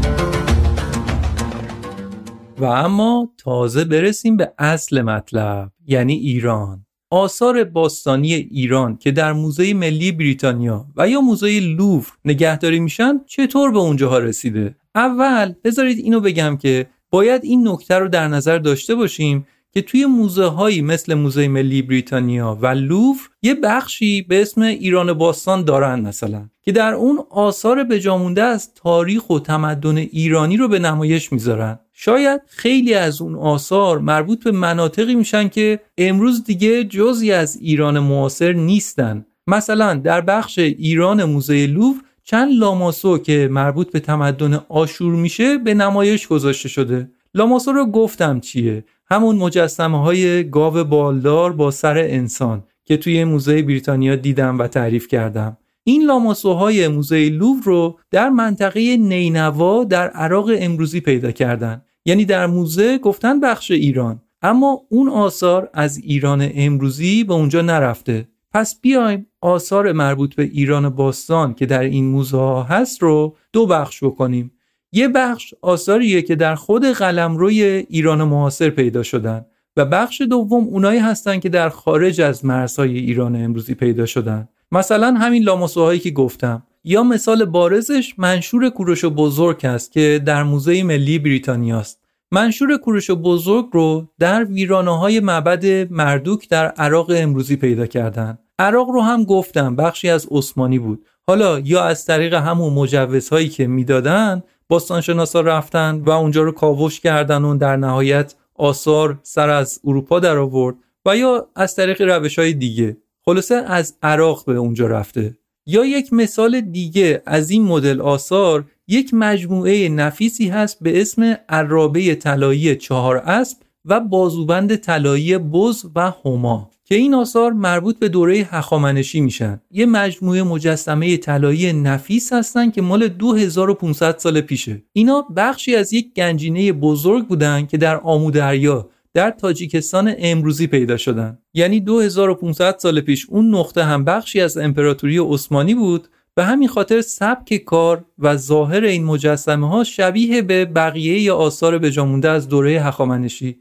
ولی این آثار در آمودریا پیدا شدن و الان هم در موزه ویکتوریا و آلبرت لندن نگهداری میشن. اما از این مدل آثار اگه بگذریم بقیه آثار در قلمرو ایران معاصر پیدا شدن و الان دیگه در موزه هایی مثل لوور و متروپولیتن و موزه ملی بریتانیا هستند. تاراج بیشتر این آثار در زمان ناصر شاه و مزفر شاه قاجار اتفاق افتاده که اونا حق انحصاری کاوش باستانشناسی در ایران رو به فرانسوی ها داده بودند. پادشاه و درباریان قاجاری خصوصا در دوره این دو پادشاه تصوری از اهمیت آثار باستانی نداشتند و طبق قراردادی که بین ایران و فرانسه بسته بودند اگه فرانسوی ها طلا و جواهر باستانی پیدا می‌کردن معادل وزن اون قطعه پول طلا رو به ایران می‌دادن و بعد صاحب اثر می‌شدن دقت کردید.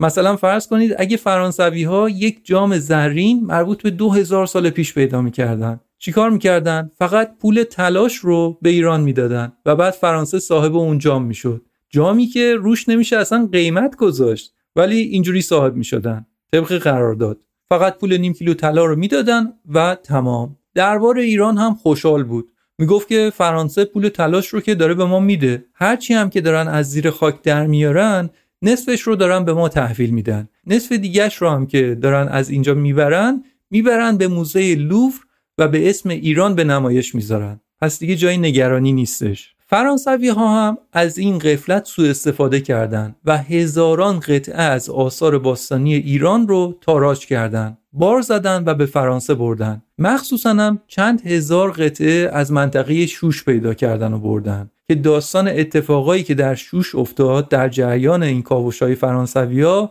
واقعا مصنوی هفتادمنه. که من دیگه اینجا در موردش نمیگم. بعدها در زمان پهلوی حق انحصاری کاوش باستانشناسی فرانسوی ها لغو شد. اما بعد از اون باز هم قطعاتی از آثار باستانی ایران به کشورهای دیگه قاچاق شد و متاسفانه هنوزم که هنوزه این اتفاق میفته و اینطوری بوده که قطعات ایرانی به جای نمایش داده شدن در موزه ملی ایران از جاهایی مثل موزه لوور و متروپولیتن نیویورک و موزه میهوی ژاپن و سایر موزه های مهم دیگه سر در آوردن. نکته عجیب ماجرا برای من اینه که دولت عثمانی که در همسایگی ما بود بالاخره بعد از سالها مجوز دادن متوجه شد که آثار باستانیشون داره تاراج میشه و از سال 1869 دیگه فرمان یا مجوزی برای کاوش به خارجی ها ندادن. 1869 اما در ایران ما باستانشناسای فرانسوی تازه بعد از اون حق انحصاری کاوش رو در اختیار گرفتن که این حق رو تا سال 1924 داشتن که نشون میده که حاکمان ما چقدر از مرحله پرت بودن یا چقدر پول لازم بودن. حتی تجربه کشور همسایه‌مون هم به چشمشون نیومد. گرچه که گفتم بعضی از مردم معتقدن که چه بهتر که اون آثار به جای خراب شدن الان در یک موزه نگهداری میشن که مخاطبای بیشتری داره و ضمن اینکه بهتر دارن نگهداری میشن سالم میمونن. خیلی ها با این دیدگاه موافقن خیلی ها مخالفن. هر دو طرف هم استدلال های قابل تحمل خودشون رو دارن. مثلا بذارید یه نمونهش رو بگم. اتفاقی که در مورد لاماسوهای عراق افتاد. خب تعداد زیادی از لاماسوهای دوره آشور از عراق به لوور و موزه بریتانیا برده شده. ولی یه تعداد لاماسو هم مربوط به همین تمدن و آشور در موزه موسل در عراق مونده بود که در سال 2015 که شهر موسل به دست داعش افتاد این داعشیا افتادن به جون لاماسوها و این آثار ارزشمند تاریخ بشری رو از روی جهل و حماقت خودشون منفجر کردن و از بین بردن. یعنی چهار تا لاماسو در خود عراق مونده بود اینا ترکوندن رفت. اما لاماسوهایی که به پاریس و لندن برده شده بودن سالم موندن و هنوزم هستن. آدم میمونه بگه خوشبختانه یا بگه متاسفانه. چون اگه این لاماسوها به جای لندن و پاریس اینا هم اگه در موسل مونده بودن شاید داعش چیزی از این لاماسوهای ارزشمند باقی نمیذاشت. در مقابل جایی هستم که اسمش از مهراب خدایان مصری. و این رو هم بگم که من الان در کشور یونان و در اطراف شهر آتن و در دشت ماراتون هستم. الان شاید براتون سوال پیش بیاد که چرا اصلا این خدایان مهراب خدایان مصری در یونان چیکار می‌کنه؟ من الان می‌خوام توی این ویدیو جواب این سوال رو بهتون بدم. با هم الان میریم مکان رو می‌بینیم و در حین خب کنکاش ما توی این اپیزود از منطقه ماراتون شروع شد. بعدش به موزه بریتانیا و لوف رفتیم. پرسه در دنیای باستان زدیم و حالا دوباره برمیگردیم به شهر ماراتون در کشور یونان. جایی که یکی از آثار باستانیش یک پرستشگاه و یا یک بتکده است در واقع. پرستشگاه خدایان مصری در یونان. توی این نیایشگاه چندین مجسمه معروف مصری وجود داره. شامل چی مثلا؟ آیزیس، اوزیریس، هوروس، ابوالهول و چند تا مجسمه دیگه. در واقع اینها بت هستن مجسمه خدا هستن. مثلا آیزیس الهه طبیعت و محبت بوده. یک الهه است یک ایزد بانوه. آیزیس یا آیسیس از محبوب ترین خدایان مصریه که مجسمه و نقاشی های زیادی ازش وجود داره. یک بت دیگه هم اوزیریس هست که برادر و همسر آیزیس بوده. اون هم خدای زندگی بعد از مرگ بوده. شاید محبوب ترین خدای مصری ها همین اوزیریس بوده که هزاران سال پرستیده شده. پس مصری ها خدایانی داشتن دو تا از محبوب ترین خدایانشون این دوتا بودن آیزیس و اوزیریس یک خانم و یک آقا یک ایزد و یک ایزد بانو. حالا دریای مدیترانه رو در نظر بگیرید که در شمالش یونانی ها هستند در جنوبش مصری ها هستند و سایر ملت های حوزه مدیترانه. هر کدومشون تمدن خودشون رو داشتن فرهنگ خودشون رو داشتن دین خودشون رو داشتن خدایان خودشون رو داشتن. اما نزدیک به دو هزار سال قبل بیشتر کشورهای حوزه دریای مدیترانه زیر قلمرو امپراتوری روم قرار گرفتن. اینطوری بود که حکومت برای اینکه راحتتر کشورها رو اداره کنه شروع کرد به یکی کردن فرهنگ و مذهب این مناطق. چون می‌خواست برای همه یک قانون رعایت بشه. برای همین فرهنگ و مذهب اون مناطق رو ادغام کردند. از اونجا کم کم خدایان مصری و یونانی با هم آمیخته شدن. مثلا آیزیس همون الهه عشق با دیمیتر که یک خدای یونانی بود تلفیق شد. اوزیریس هم که گفتم یک خدای مصری بود بعدها تبدیل شد به یک خدای دیگه سراپیس که در امپراتوری روم این سراپیس خیلی محبوب بوده. بعدا وقتی که رومی ها به بخشای زیادی از اروپا و آسیا سلطه پیدا کردن خدایانشون رو هم به همه جا بردن. و مثلا آیزیس از انگلیس تا افغانستان توسط خیلی از مردم اون دوران پرستیده شد. این اتفاقها دو هزار سال پیش رخ داده. درست در زمانی که دین مسیحیت داشته شکل می گرفته و نظریه هایی هست که میگه مسیحیت هم تا حدودی از همین باورهای مصری و یونانی تأثیر گرفته. یادمون نره که اولین مسیحیان هم در اطراف دریای مدیترانه بودن از جمله فلسطین و مصر. اونا قبلش دو خدا رو میپرستیدن یک خدای زن و یک خدای مرد همون آیزیس و اوزیریس. برای همین هم میگن که این مردم وقتی که مسیحی شدن دو خدای دیگر رو پرستیدن حضرت عیسی و حضرت مریم. و میگن نقاشی ها و آثار هنری که این مردم برای مسیحیت خلق کردن ادامه همون هنری هستش که برای آیزیس و اوزیریس خرج کرده بودن. خلاصه اینکه این دو خدا بسیار محبوب و پرطرفدار بودن در اون ناحیه و در این بتکده ای که در این نقطه از ماراتون قرار گرفته هم چند مجسمه از این دو خدا وجود داشته آیزیس و اوزیریس. که در ویدئویی که در کانال یوتیوب گذاشتم می‌تونید تصاویرش رو ببینید. در واقع این خدای آیسیس هستش یکی از الهه های مصری هستش که گندم در دست داره و اون تاجی که روی سرش هست یک ترکیبی هست از یکی از نمادهای در واقع خدایان یونانی و مصری. یعنی یه تلفیقی کردن از با خداهاشون. و در این وسط هم یک معبدی بوده که شبیه به معابد دیگه مصری حالت هرم داشته. و خب الان دیگه اون خراب شده. یعنی در قرن چهارم میلادی وقتی که امپراتوری بیزانس میاد حاکم میشه در این منطقه اونها اعتقادی به در واقع این مذاهب نداشتن. اینها رو خراب کردن. و میگم این مجسمه ها کپی هستن اصلش رو در موزه نگهداری می‌کنن. البته در موزه ماراتون اصل مجسمه ها نگهداری میشن. مجسمه آیزیس و اوزیریس هست مجسمه هوروس که فرزند این دو خدا هست وجود داره. جالب اینجاست که آیزیس و اوزیریس شکل انسان رو دارن. اما فرزندشون هوروس یک خدایی به شکل یک شاهین یک پرنده است. غیر از هوروس یک مجسمه ابوالهول کوچیک هم هست در موزه که اون رو در همین بتکده مصری پیدا کردن و الان منتقلش کردن به موزه ماراتون. ابوالهول به عربی یعنی موجود عجیب غریب. اما در مصر باستان ابوالهول یک نگهبان معنوی بوده. یک شیر نشسته بوده با سری شبیه به یک مرد که سرپوش فرعون رو به سرش داشته. دیگه نیاز به توضیح هم نیست دیگه. مجسمه ابوالهول اصلی که در مصر هست و فکر می‌کنم همتون دیدید و می‌شناسید. این مجسمه ابوالهول که در این بتکده در ماراتون بوده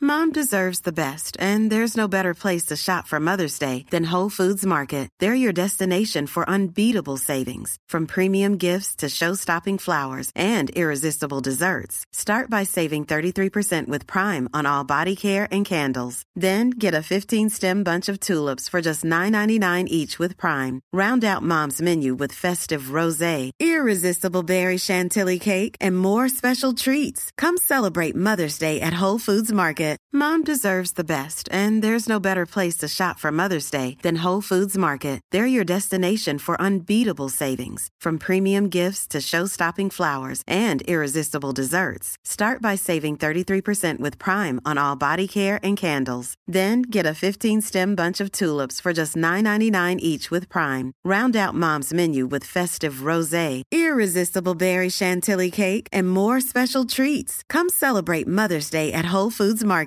Imagine the softest sheets you've ever felt. Now imagine them getting even softer over time. That's what you'll feel with Bowl and Branch's organic cotton sheets. In a recent customer survey, 96% replied that Bowl and Branch sheets get softer with every wash. Start getting your best night's sleep in these sheets that get softer and softer for years to come. Try their sheets with a 30-night guarantee. Plus, get 15% off your first order at bowlandbranch.com. Code BUTTERY. Exclusions apply. See site for details.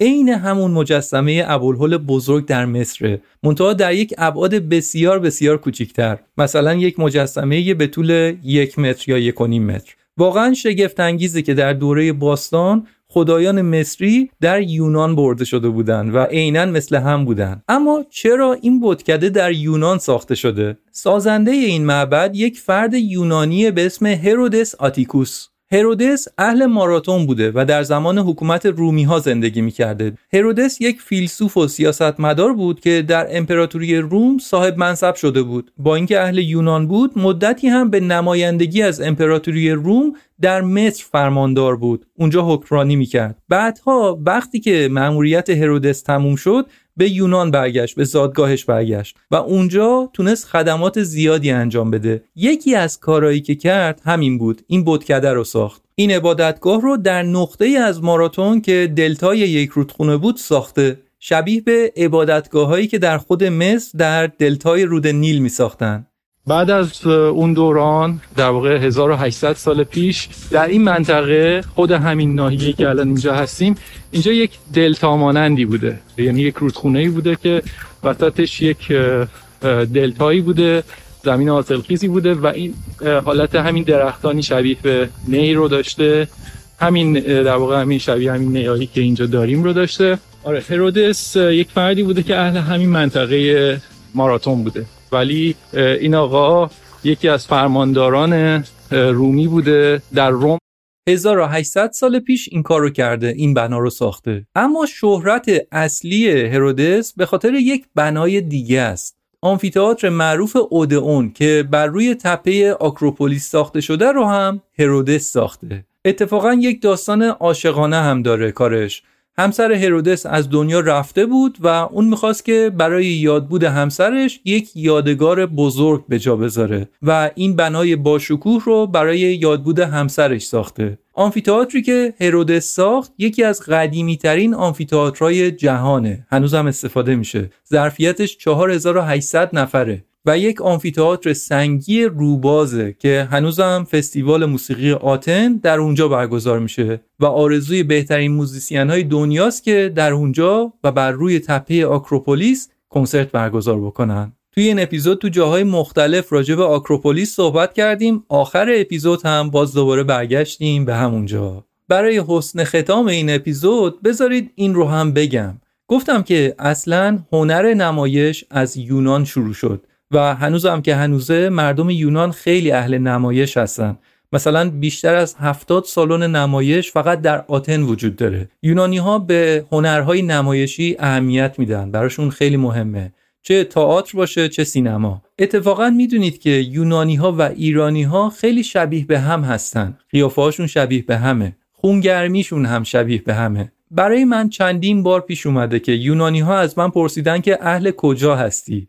و من گفتم ایرانی هستم. واکنش یونانی ها طوریه که کمتر جایی دیدمش. یونانی ها در جواب مثلا بهم گفتن که ایران فرهنگ غنی داره. ایران هم مثل یونان تاریخ بزرگی داره. می‌گفتن ایران مردم خوبی داره. ایران هنر سینماش خیلی قویه. حرف برای گفتن داره. و وقتی که می‌گفتم ایرانی هستم اسم آدمهایی رو به زبون می آوردن که باعث افتخارم می شدن مثلا می‌گفتن من کیارستمی رو می‌شناسم. من اسقر فرهادی رو می‌شناسم. افرادی که یونانی بودن و اسم هنرمندای ما رو می آوردن اینکه اسم ایران عزیزمون رو با احترام می آوردن اینکه ایران قشنگمون رو با نمایندگان واقعی کشورمون یعنی مردمش و هنرمندهاش میشناختن برام خیلی ارزشمند بود. امیدوارم که یه روزی خیلی زود به اون جایگاهی که سزاوارش هستیم برسیم و اسم ایران عزیزمون در همه جا با احترام برده بشه.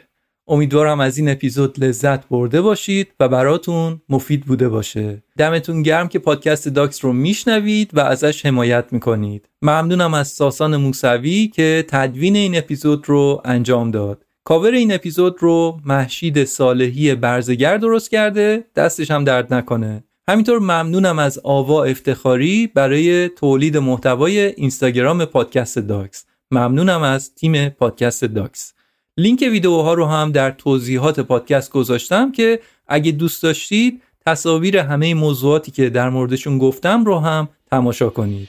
تا اپیزود بعدی و یک کنجکاوی و کنکاش جدید خداحافظ. بی خزان بادا بهار همه هستی نسارد سرزمین محبوب من تو طلوع بی غروبی. شاد و تابان روزگارد سرزمین محبوب من. باران باران کن وجودم من کبیری بیقرارم. تشنه فریاد بودن تا تو باشی در کنارم. تشنه فریاد بودن. تا تو باشی در کنارم. سرزمین محبوب من ایران. ای عشق جاویدان ایران خوب من.